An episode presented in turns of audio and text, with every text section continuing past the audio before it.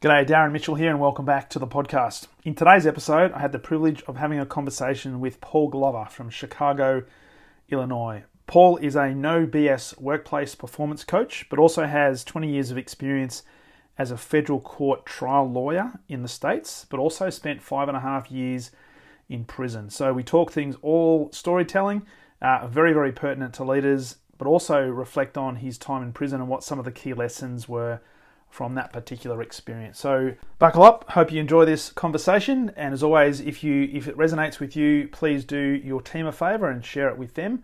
Because it may just be something that's covered on this particular episode could be the difference that makes all the difference for your team in terms of unleashing their potential. So, with that said, enjoy the interview.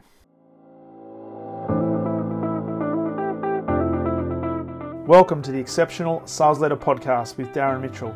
If you're a sales leader looking to take your leadership to a whole new level, then this is the podcast for you.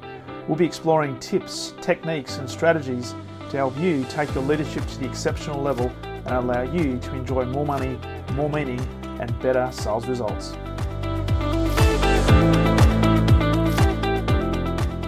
Welcome back to the Exceptional Sales Leader Podcast. Darren Mitchell here, and a special welcome to Mr. Paul Glover, all the way from Chicago, Illinois. G'day, Paul. How are you? Uh, Darren, I'm doing well. Uh, appreciate the opportunity to talk to you and, and to uh, talk to your audience. So, thank you very much for having me.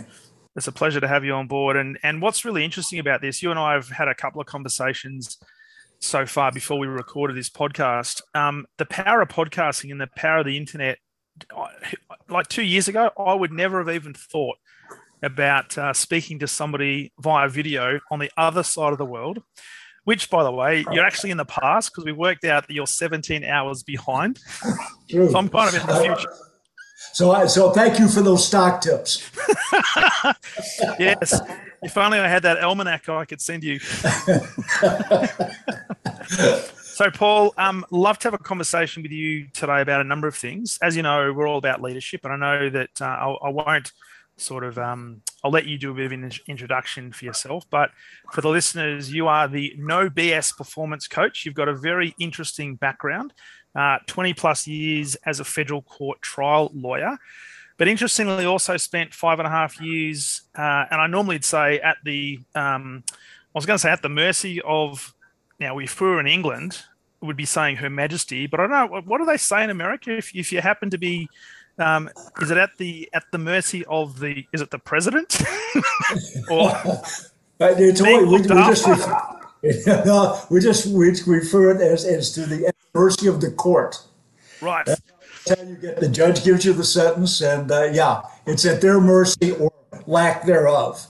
Right. So look, I'm really interested. Uh, really looking forward to this conversation because you do have a very interesting background, and I love to delve into all things in terms of your background as a uh, federal court trial lawyer, but specifically, we talked about some storytelling elements last week when we chatted. So I think that's going to be something that we'd love to explore, but also some other things in relation to your experiences um, and how we can use those experiences. And look, everybody's got a story, and how we can use that story and those experiences to help others based on you know we might go through some really tough times uh, and we may not wish it upon anybody else but it's it's so far our story and, and we need to accept that so as a beginning can you just give us a, a bit of a background what i'm really intrigued as a as a lawyer what what got you interested in in law at the beginning of your career? What was it that said, yeah, I'm gonna I want to I want to spend time in a in a courtroom?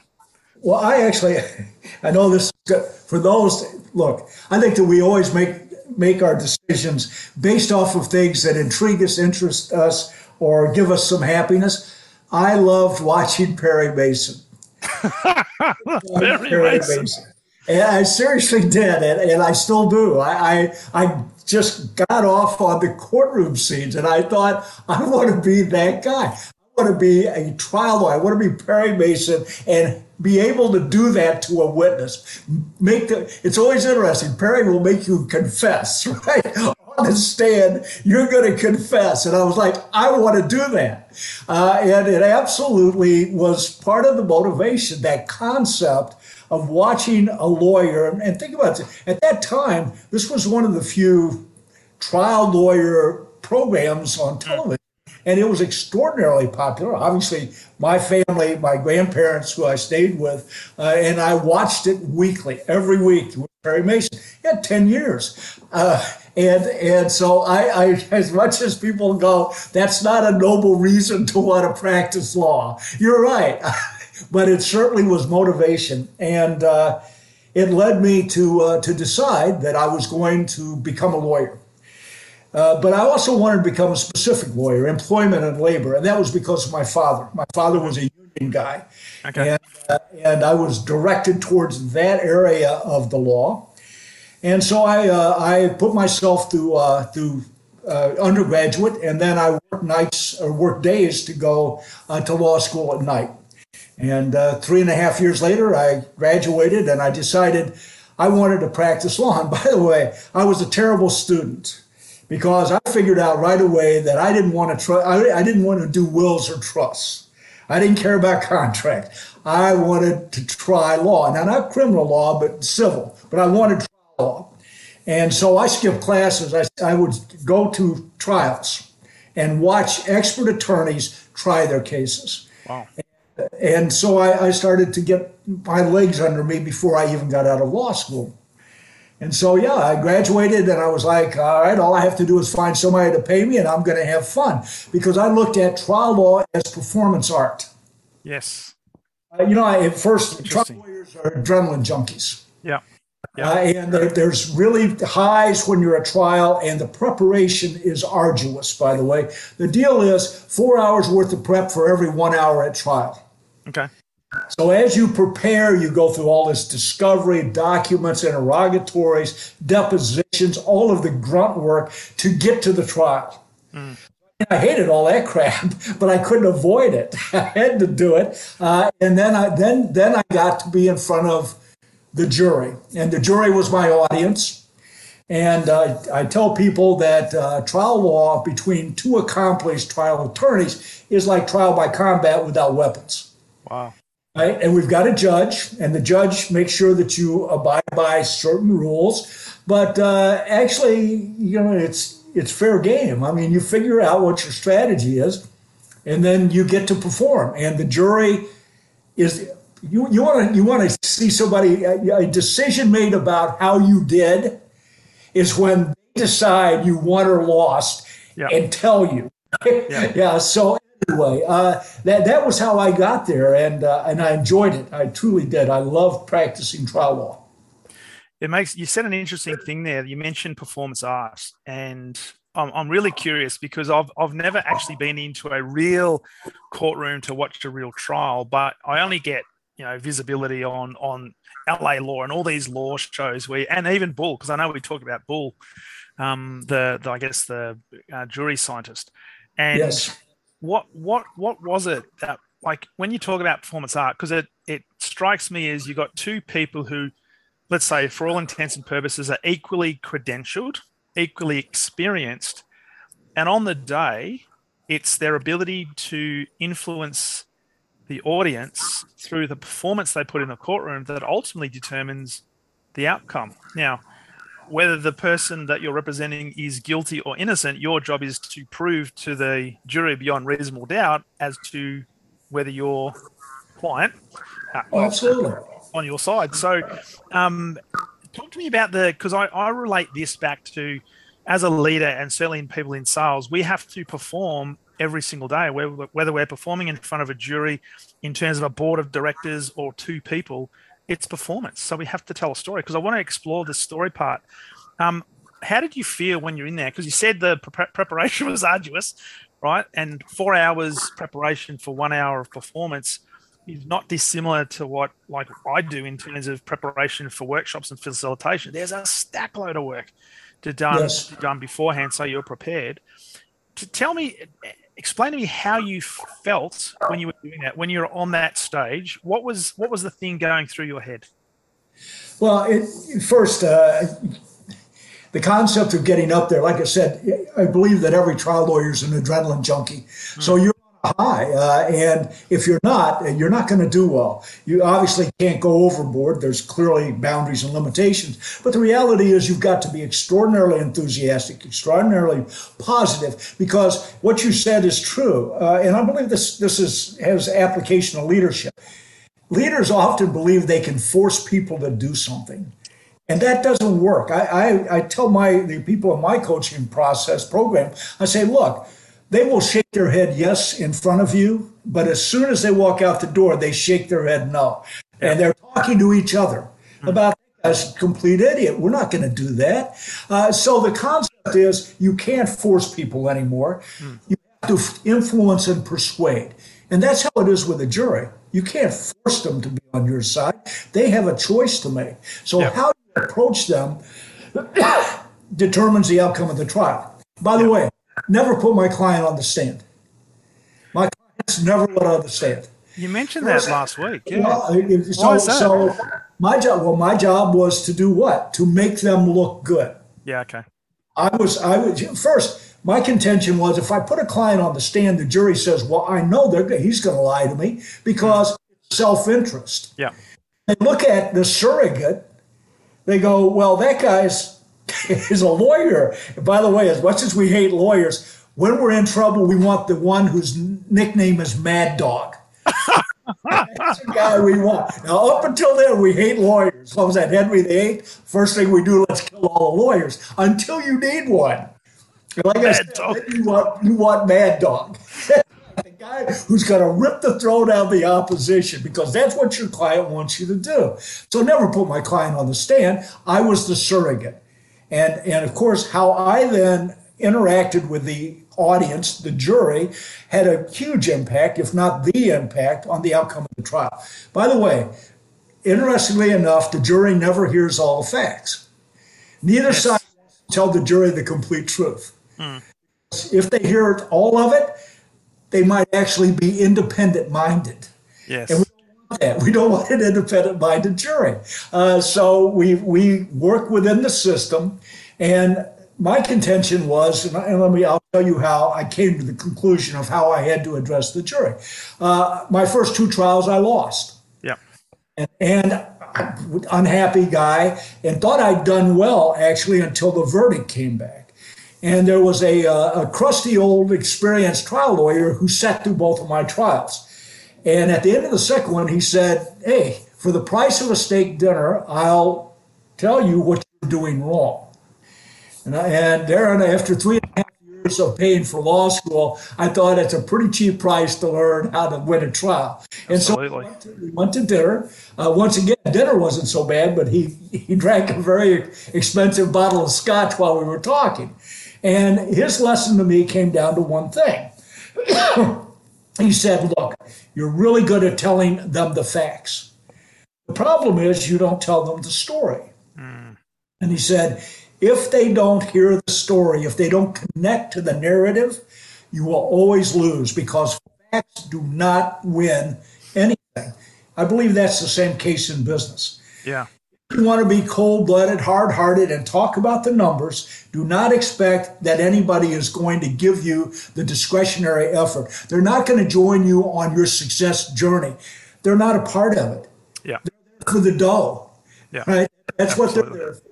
Uh, so that's what I did from then on. I would take a look at at the facts and I would go, I need to tell a story to the jury so they hear the facts because facts do matter. Mm. But I need to emotionally connect with them.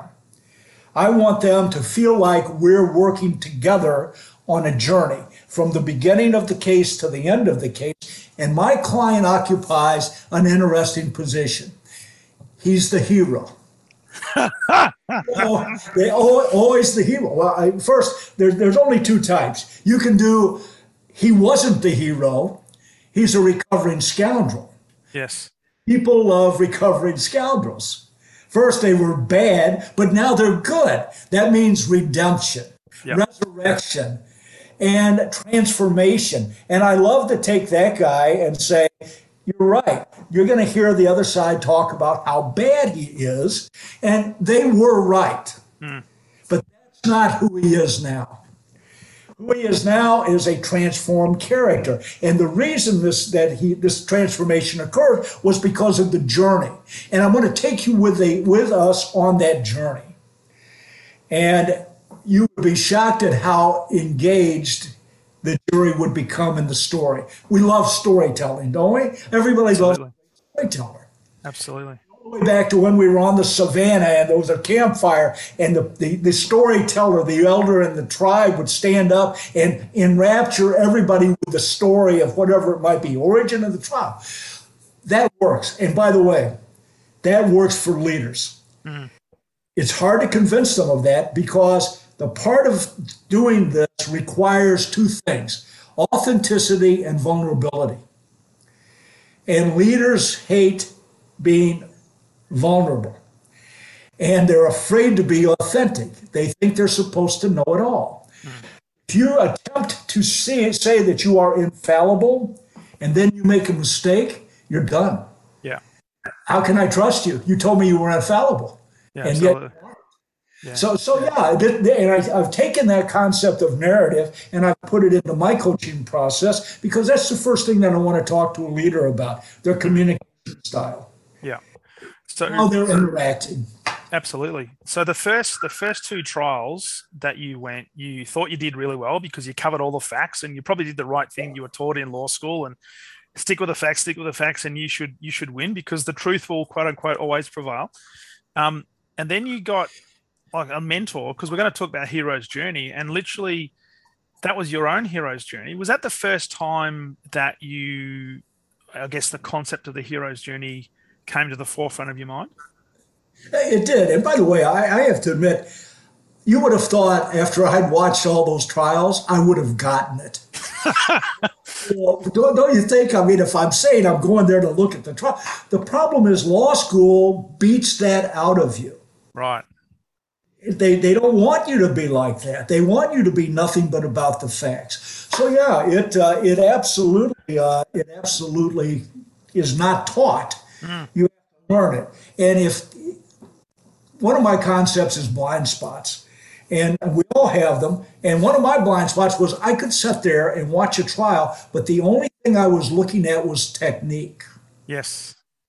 And it wasn't, I was missing the other part of that. I was missing the emotional connection that a good lawyer was making with the jury. And so as soon as you tapped into that ah, mentor who said, Hey, I will show you what you're doing wrong and unlock and maybe put a, a, a torch on that blind spot, you now were connecting the, the fact or the technique with the emotional connection.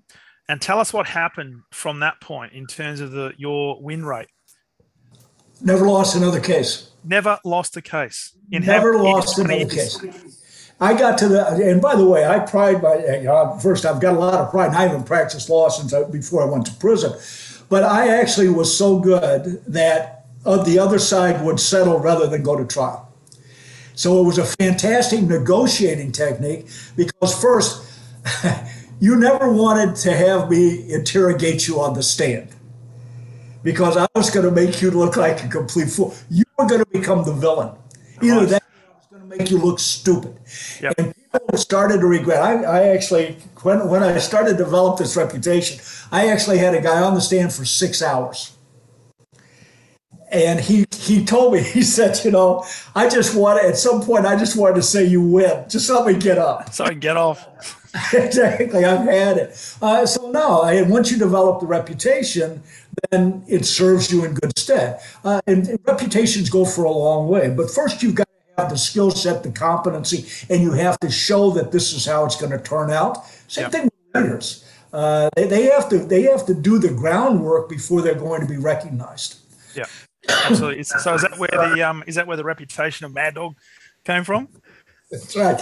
Well, in fact, I got to my my uh, my practice changed. Uh, I couldn't get anybody. I, people started to hire me for appellate law, so that they would lose a case. Yes. And would hire me to win the case at the next level. Right. Okay. And, and so, so that's a different court. Absolutely. That you lose at the trial level, you go to the appellate level. And interestingly enough, the audience is different. At the appellate level, it's judges. Yeah. Okay. Not a jury. Right? There, there is no jury. Jury's okay. already heard the case. You've lost. You're you're now in front of the judges, and uh, that's a different. That's a completely different animal, right? Because they are lawyers, and yet the same thing would work with them. Even though my nobody testifies, except you get to argue. Oral argument is how it goes. Now they've already seen the briefs, they know the trial, or they know the issues, uh, and so you're up there for 10 to 15 minutes, and they immediately attack you. Right, They're, because they they are putting you on the spot, maybe for a variety of different reasons. It could be that the jur- the judge that comes after you, it's usually three judges, it could be that the judge that comes after you really wants you to be able to, he's on your side, but he wants you to be able to convince one of the other jurors that they haven't been able to convince. Yeah, okay. So it's it's repartee. Right? If you want the the ultimate is they're looking to embarrass you. That's what they want to do. They're looking to make you look like an idiot. And so the back and forth. But interestingly enough, if I could get in some of that emotional attachment, which they weren't used to hearing. I could see when I got one of them. You, I'd be watching for that opportunity to make my client look like a human being. Yeah, okay. And someone that that they needed to uh, to side with. It's still, it, by the way, there is no one this approach won't work on if you know how to use it. Yeah. And, and that's not manipulation. It's just tapping into the emotional aspect of everybody's psyche. Yeah. We've all got it. It's just Absolutely. how you touch it. And that's the thing. You mentioned blind spots before, and I think a lot of people can understand the concept of storytelling and the and the importance of putting people into a story and and certainly casting a vision. But I think a lot of people, unfortunately, uh, either poo-poo it or say, you know what, it can't be it can't be that influential. Let's just stick with the facts. I'd love for your perspective on when it comes to storytelling and and you know reflect on your trial lawyer days, but also what you do now. What do you think are some of the key elements that we need to really grasp when it comes to story and telling stories? Well, uh, first, first you have to recognize the need to be a storyteller. Let's start with a uh, and if you don't have that, then nothing else works anyway. But if you if that blind spot, and by the way, that is a blind spot because leaders have been trained a certain way. Mm. Someone has to point it out to them, just like the the older lawyer pointed out to me. And I tell people that a part of what I do is is that I alert people to their blind spots because I have the psychological safety to do so. Yep. You've hired me to actually help you get better. And if I see that you've got a blind spot, we're going to have to first recognize it, then we're going to have to do something about it because blind spots don't go away, but you can change your behavior so that you can overcome the effect of a blind spot. When it comes to storytelling and being authentic, I force the the leader to actually interact in a vulnerable fashion. And that's how that's how I get them to start to to connect because I want them to tell their story as a human being to other human beings. And I will continue to put them in places and in interactions where that's required. Which means they have to get out of their comfort zone in order to do that. Of course, every everybody locks in, right? Here's my comfort zone, and and and I'm not gonna. You can't make me. Yeah, I can. But what if, but what, Paul? What if I look like an imposter? What if I, what if people realize that I'm not as good as I've been perceiving that I am? How about it? How about if you actually engage in telling them a time you did not do well, a time you failed? How about if you absolutely admit you're not infallible? Failure is something you need to embrace. Mm.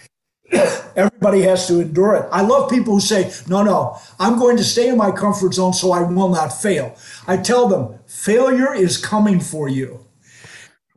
You, you are not expecting it because you're not taking risk. No, no, the world and the universe is random. Risk is not assigned to people, it shows up. It will always show up. Absolutely. it does. So vulnerability is the first one, and, and I, I, suspect you know we'll talk about the hero's journey as well. So a hero needs to be vulnerable because they need to understand that there's a there's a journey they have to go through, which means not going to have all of the answers. They're going to find there will be obstacles and there will be thresholds to cross. There'll be massive chasms to cross. Um, so vulnerability is a key part of that. How important is is the connection part of storytelling, and is there a specific technique that you have used in order to make that connection? Is it, for example, the vulnerability, or is it something else that you think we need to? Well, the only way that you can show people you're vulnerable and authentic is to actually connect with them through communication. Mm. And, and leaders have got to get out of the office and go to where the people are. And I, I one, of the, one of the things that I use with, with leaders who have a third shift. I love third shifts because that's where everything happens, right? Why? Well, there's not enough supervision on the third shift. And so there's, you know, usually a supervisor who's the king. Uh, and one of the things I tell leaders, uh, you need to connect. Uh, and I asked them, when was the last time you were on the third shift? And of course, they look at me like a deer in the headlights, right? Yeah. What do you mean? That, that's that's the one that starts at midnight, right when I'm in bed. I'm like, yeah, that's. A, by the way, those people are still your employees, aren't they? Mm, mm. Yeah. Okay. So let me tell you what you have to do because you need to go and connect with this group. They've got things to tell you that you need to hear. And see, that's the value of this communication. Most leaders are engaged in a di- in a monologue. They need to be engaged in a dialogue. Yeah. But dialogue means you have to do certain things so that the other person feels safe. Psychological safety has got to be established. But nobody, no one's going to do that on their own because of positional authority, right? Yeah, uh, absolutely. I tell the, you know, the emperor has no clothes. You don't want to say that because the emperor might just cut your head off. So, so I tell them, go to the third shift. Do not tell anyone you're going to go. You do have a key, right? Open and go, go into the cafeteria. Wait for that shift, manufacturing, warehousing. Wait for them to go on break. Set at a table.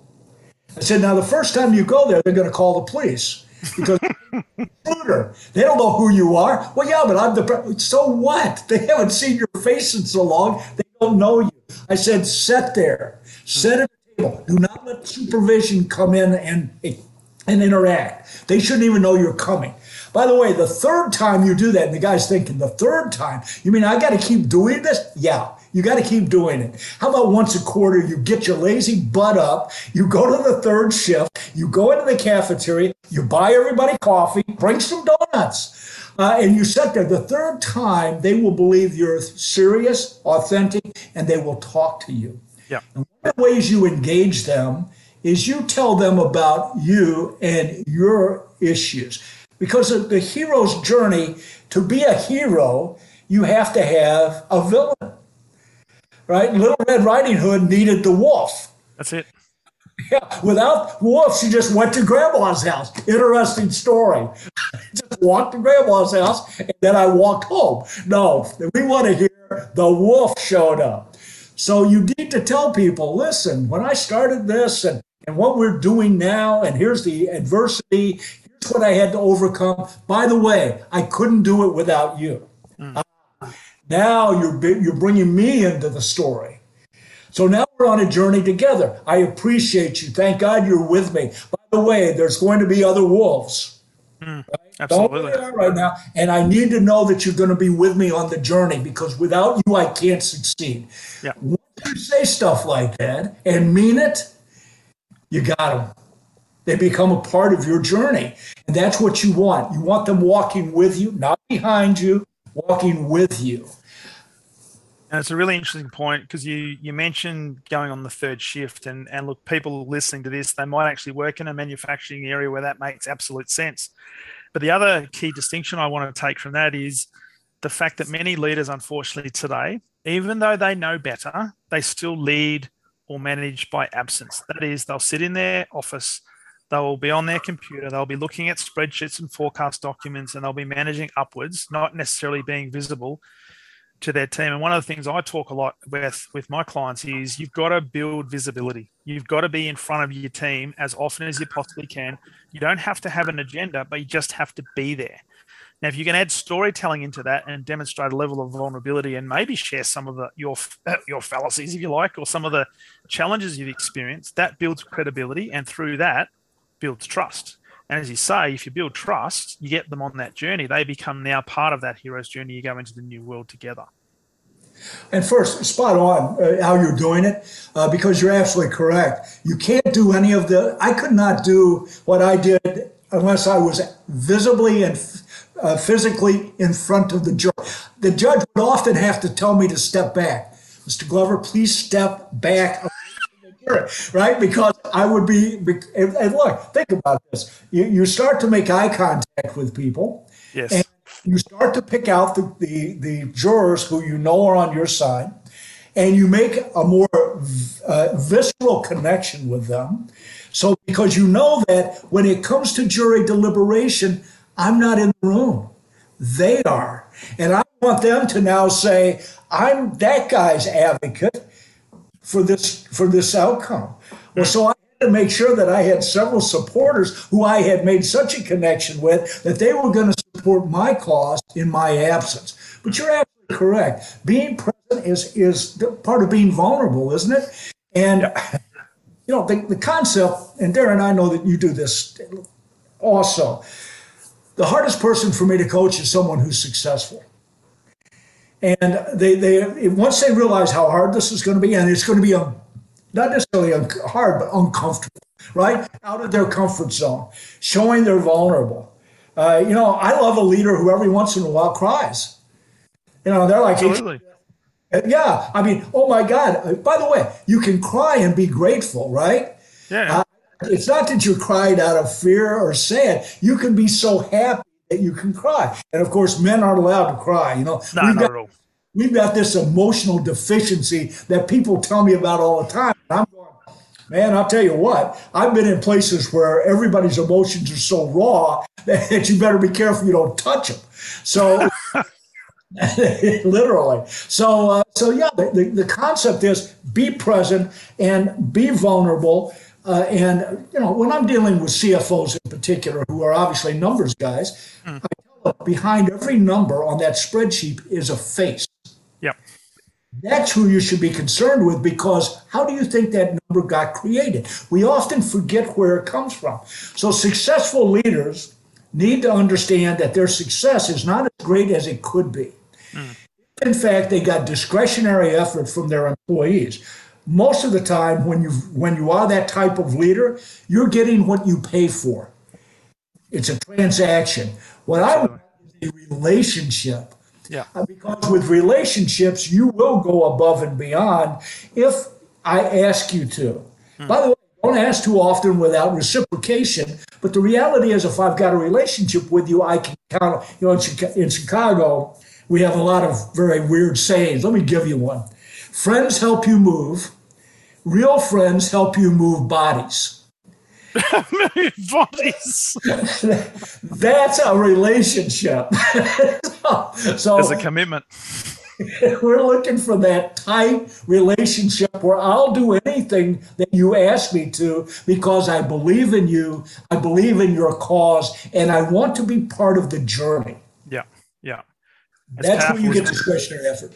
Totally powerful and the the key the key takeaway from there for me is the the power of being able to first of all be vulnerable share your own story be okay with your story because all of us are on a hero's journey and we're always going to be on a hero's journey. In fact we can be on multiple different hero's journeys at the same time depending on what sort of area of our life we're focusing on. But it's also the power of the emotions that storytelling actually invokes. And when it comes to decision making for example you know, if we're trying to influence somebody, we have to be able to tap into that person's emotions because without a level of emotion, there's no motion that's going to be created because within that word emotion is the word motion. So it goes back to what you found out in the first two trials where you were very, very factual, but you didn't necessarily tap into the emotion, which actually forced the jury into an, a course of action that you wanted. But as soon as you're able to create that storytelling and create that emotion, everything changed. It did, and and I would suggest that that there is no way that if you do this, follow this process as you described it, that you won't make that connection and see the results.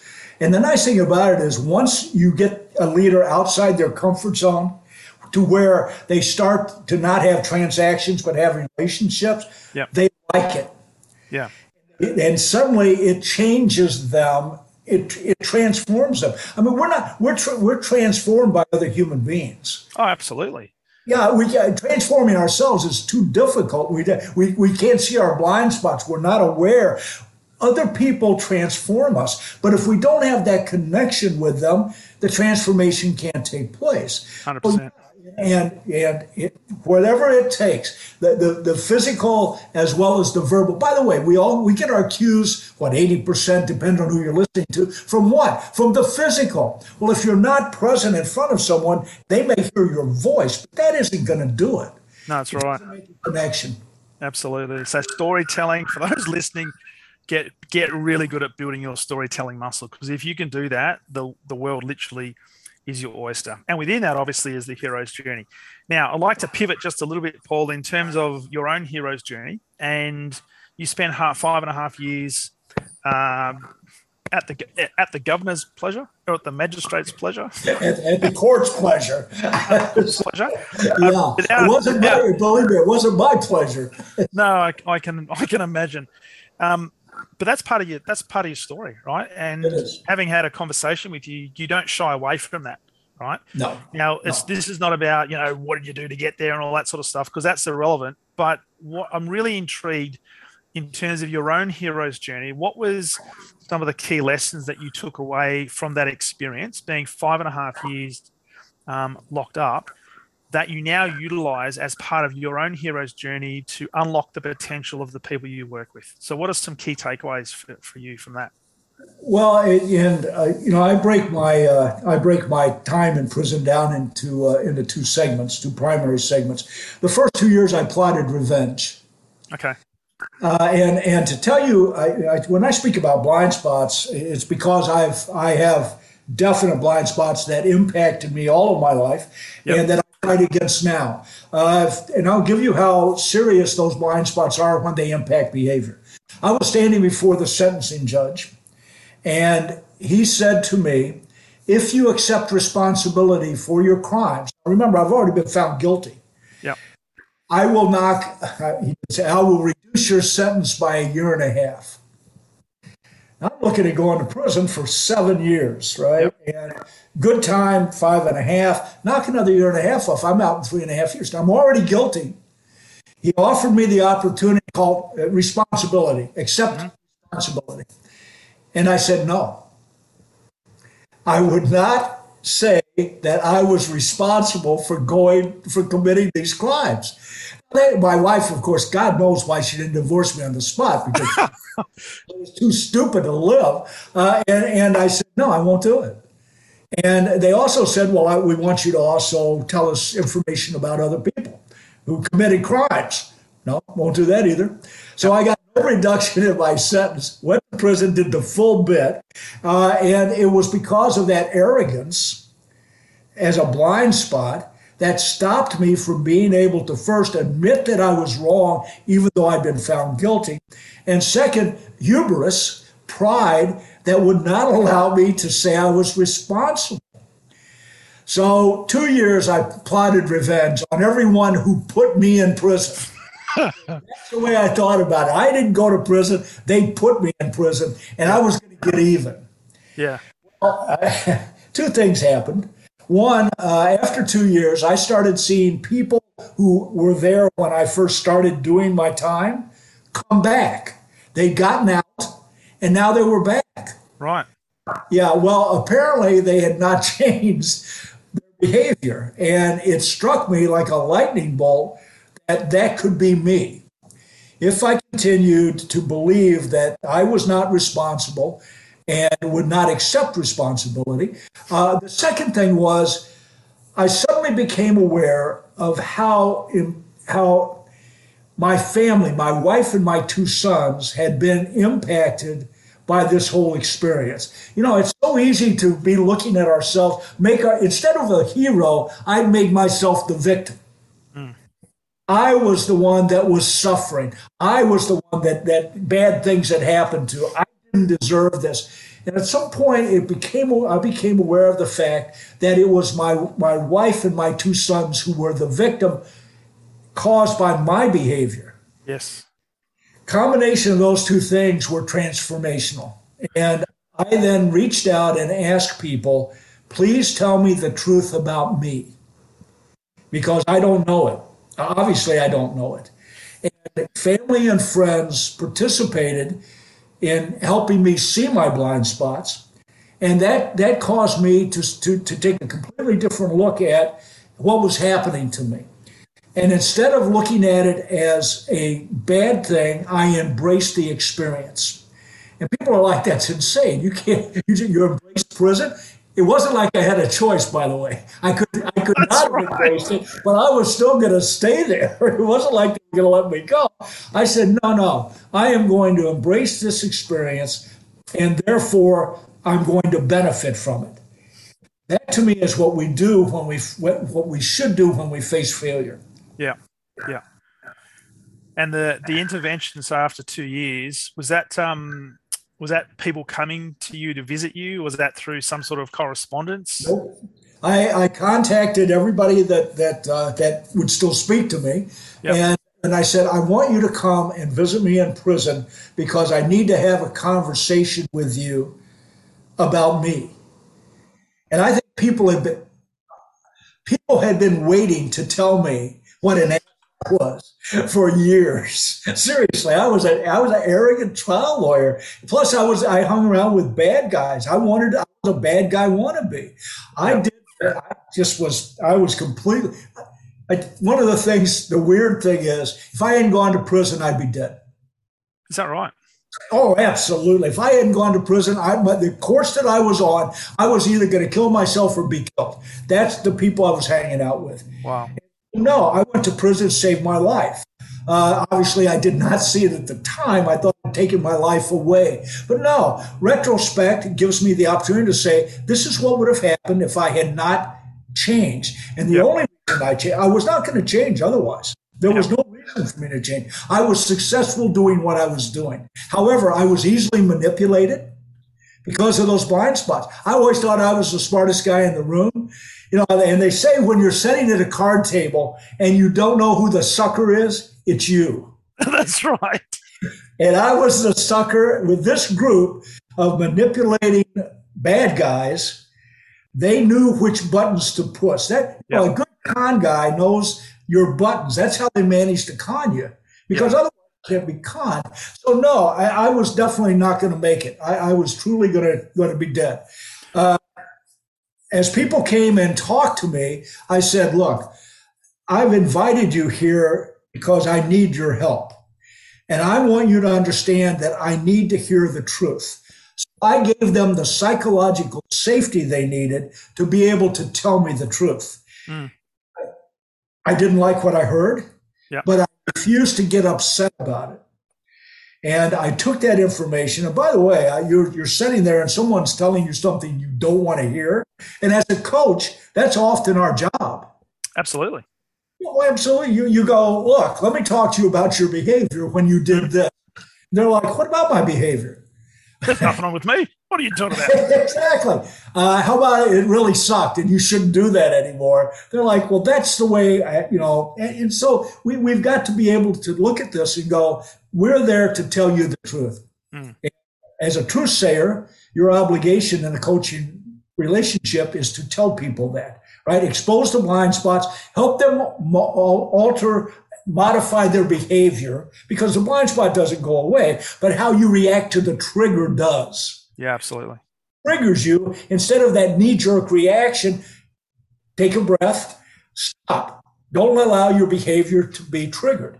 Uh, that's how it works, but it takes practice, right? Because yeah. we, we're now breaking years, decades. Oh, yeah. Sometimes generational. Oh, uh, you, are right. When when you watch, I do a lot of work with family-owned businesses, and the dysfunction between mm. Generation is terrible because you now have the relationship, the blood relationship you've got to wade through to get to that behavior, right? So anyway, uh, and and so uh, in prison, I heard the truth, and then I reflected on the truth. I accepted that it was the truth, and it changed my perspective of the situation and myself. Wow. Not being the victom, and I became, I was, I said, I'm going to survive this and be better. Yeah. I will become the hero. Brilliant, brilliant. So, two key things that, that I took out of that one is uh, responsibility. And, you know, I don't think anybody would wish to be in the situation that you found yourself in. And it would have been difficult, probably at your lowest point, to be able to take responsibility and say, hey, there's nothing I can do to change my current circumstances but it's not serving me and it's not serving my family to continue to blame other people. So I've got to take responsibility. And when I do that, then everything potentially changes, which meant you're in a psychological position then now to be more receptive to the feedback, to maybe open up your eyes to perhaps things you hadn't seen, which enabled you to then plot a pathway forward to probably meet your heroes or your mentors to be able to then uh, cross the threshold into a new world but look at what you can get out of the experience that was positive that you could now pay forward. And the other part was what I took from that is the impact on others. That often, as leaders, and particularly leaders who are hell bent on success and driving to the top, often there is there's collateral damage along the way, oh. and sometimes that collateral damage are the people closest to us. So, starting to recognize the impact of your behavior and, and how you do things how it impacts other people is really really important because it, it it gets you to reflect and think am i am i doing this for me or am i doing this for others yeah, and if unless you're a psycho uh, you, you, you, have to have the emotions that allow you to feel what you just described yeah. because yeah, uh, my my family stuck with me for five and a half years of incarceration but i guarantee you if i had not made this transformation i would have been out of that family because yeah. they to allow me when I got out to remain a part of that family because I had left them financially destitute and emotionally destitute because of that behavior. They still had to live with what I had done when I went away. Yeah. Now this might sound like a um, a weird question, and I don't mean it to sound weird, but do you, based on based on this experience, because often you can't join the dots until you look back and say that's the reason I'm here today, right? Do you see yourself now as a better human being because of the experience you had? Oh, absolutely. Yes. Yeah, there, there is. Uh, I was the least empathetic person you could ever see. I yeah. was centered. I was arrogant. I didn't care about anybody else. And by the way, I was making money and I was winning trials. And so, and, and by the, the, the group of bad guys I hung out with would pat me on the back and tell me what a great guy I was and stroke my and you're you're a member of our group. We take care of each other. Yeah, they're the guys that testified against me at trial. So mm. I can only tell you there is no honor among thieves. So absolutely, and and the ability to go, all right, uh, I'm going to be different now, and and I I'm going to stick to it. By the way, uh, it's a bad analogy, but I use it anyway if you're a recovering alcoholic, you don't go into a bar and tempt yourself to see if you can avoid having a drink. I stay away from bad situations that I know would tempt me. Uh, and that's how I avoid temptation. I see no one who believes that you strengthen yourself by exposing yourself to temptation once you know how it can affect you. Yeah, and so, yeah, I avoid it, but I don't avoid failure. Uh, yeah. Uh, I absolutely, like I said, I am it. Prison took my weaknesses and turned them into a strength. Which leads me to the next part: is if you look at the hero's journey, you've crossed the threshold, you've met the met the mentors, you've probably dealt with your greatest adversity. Uh, you've found the, I guess the the thing that's enabled you to transform, and you now come back to the ordinary world, right? The old world. So let's just say you've, you've come out of prison after five and a half years. You're a new person. You're a better human being. You've taken responsibility. You recognize the impact on other people. I would say that a lot of what you learned enables you to now talk from authority in relation to resilience. Now, I'm sure you experienced a lot of stuff that ordinary people probably can't comprehend by, by being in prison in terms of some of the behaviors and some of the politics that goes on but I'm intrigued now that you're back in the ordinary world and, and now as the, the no BS performance coach. Um, how does that position you now to really help executives, managers, family businesses, individuals to really take their performance to the next level from specifically a resilience point of view? I'd love you to talk about that. Well, and, and you're, you're absolutely correct. Uh, you can't I don't believe that that without the ability to be resilient, you can survive as a leader.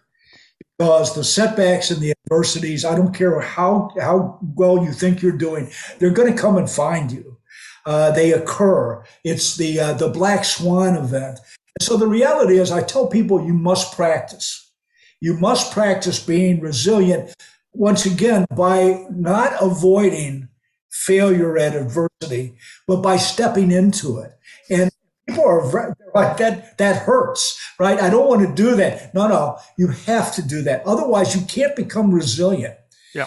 You've got to learn coping skills by actually having something to cope with. And I tell the hero's journey requires this back to the wolf. Little Red Riding Hood had to have the wolf. If you're a leader and you're on the hero's journey, seek out adversity. And, you know, again, this is counterintuitive. Absolutely is required to strengthen yourself so that when you are faced with the black swan event, like the pandemic, that you don't just crumple and die. Uh, I, I, would, you're, you're spot on about this. I, I thought that I was resilient before I went to prison, but prisons was an environment that I have absolutely no control over. One of the sayings in prison, when, when you are coming in as someone who's been successful, they tell you, you ain't running nothing. and for somebody who was used to running everything, you really have got to take a step back. And of course, in prison, the strong attempt to take advantage of the weak. It's the system. Yeah. And that you hope that the system is going to protect the weak. No, the weak are on their own. Uh, and so when I stepped into it, I went to prison when I was in my 50s. Hmm. Uh, so I'm an old white guy showing up in a prison, and I look like I'm fair game. Right? I mean, here he is. Is he go? Well, you, you immediately say, first, I must I must accept the fact that adversity's here.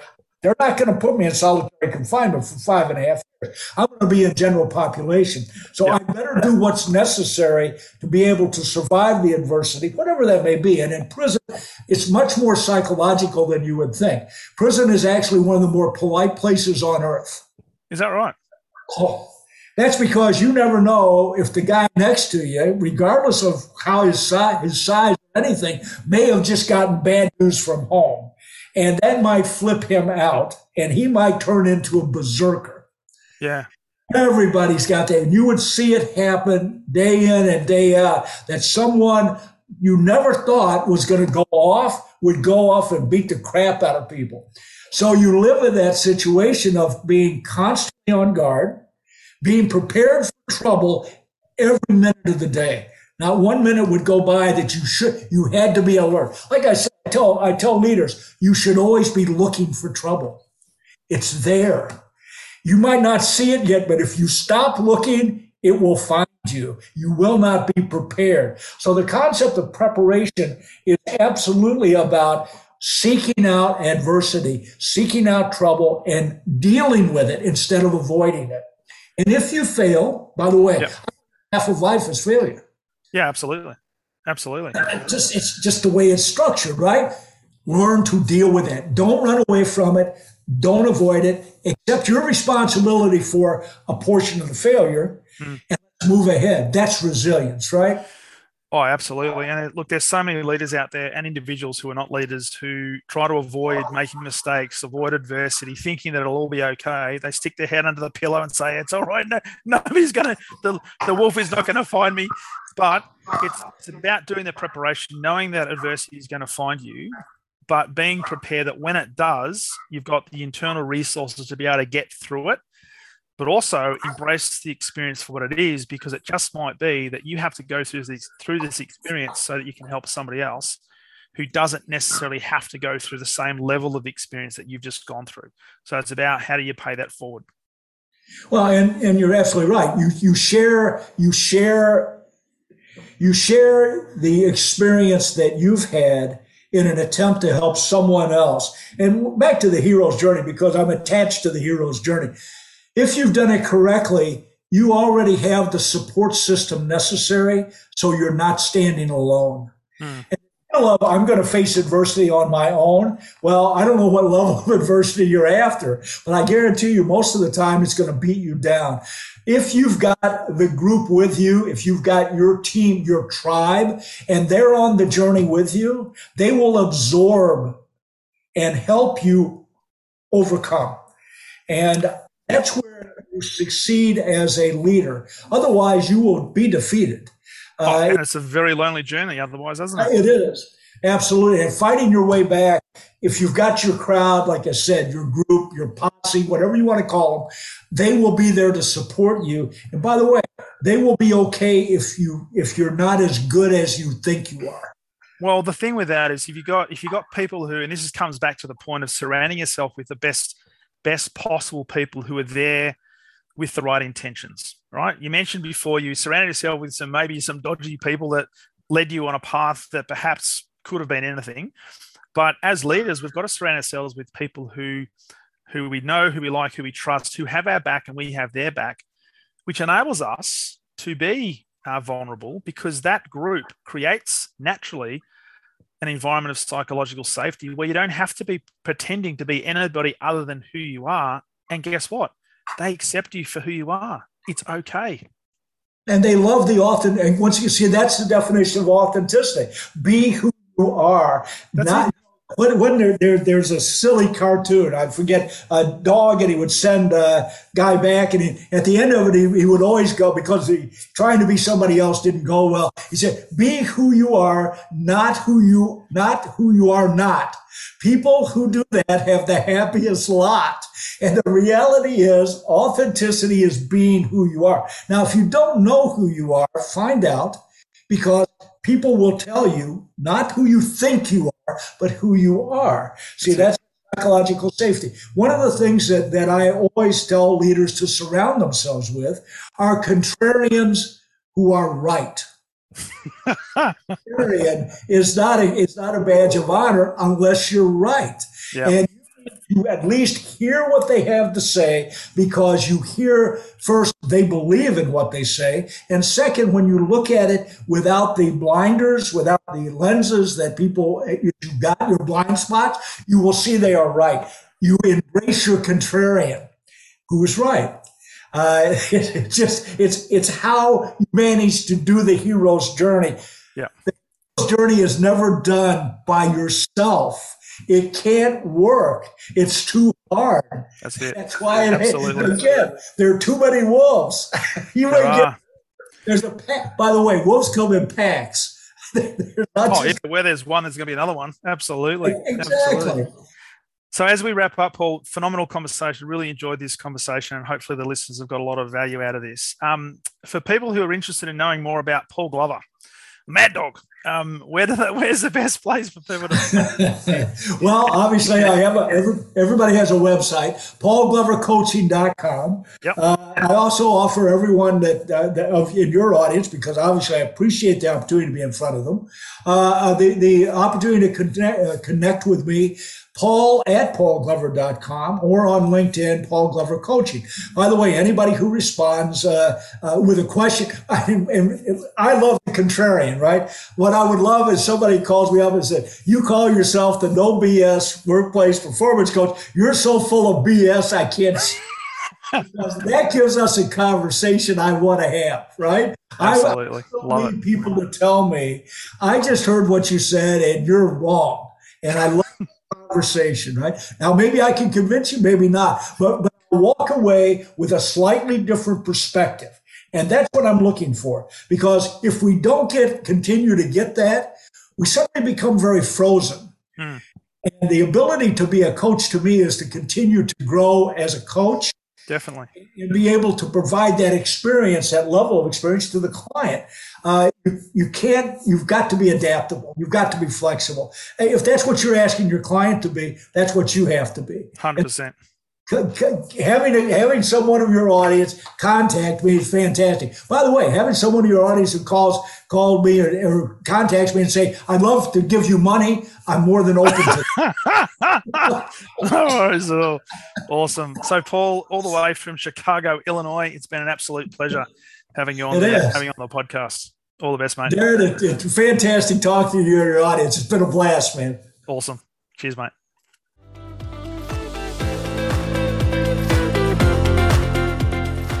Thank you for listening to the Exceptional Sales Leader podcast. I trust the information in this episode has been helpful in your journey towards becoming exceptional. And remember, please take the time to rate the show, subscribe to the show so other people can find it.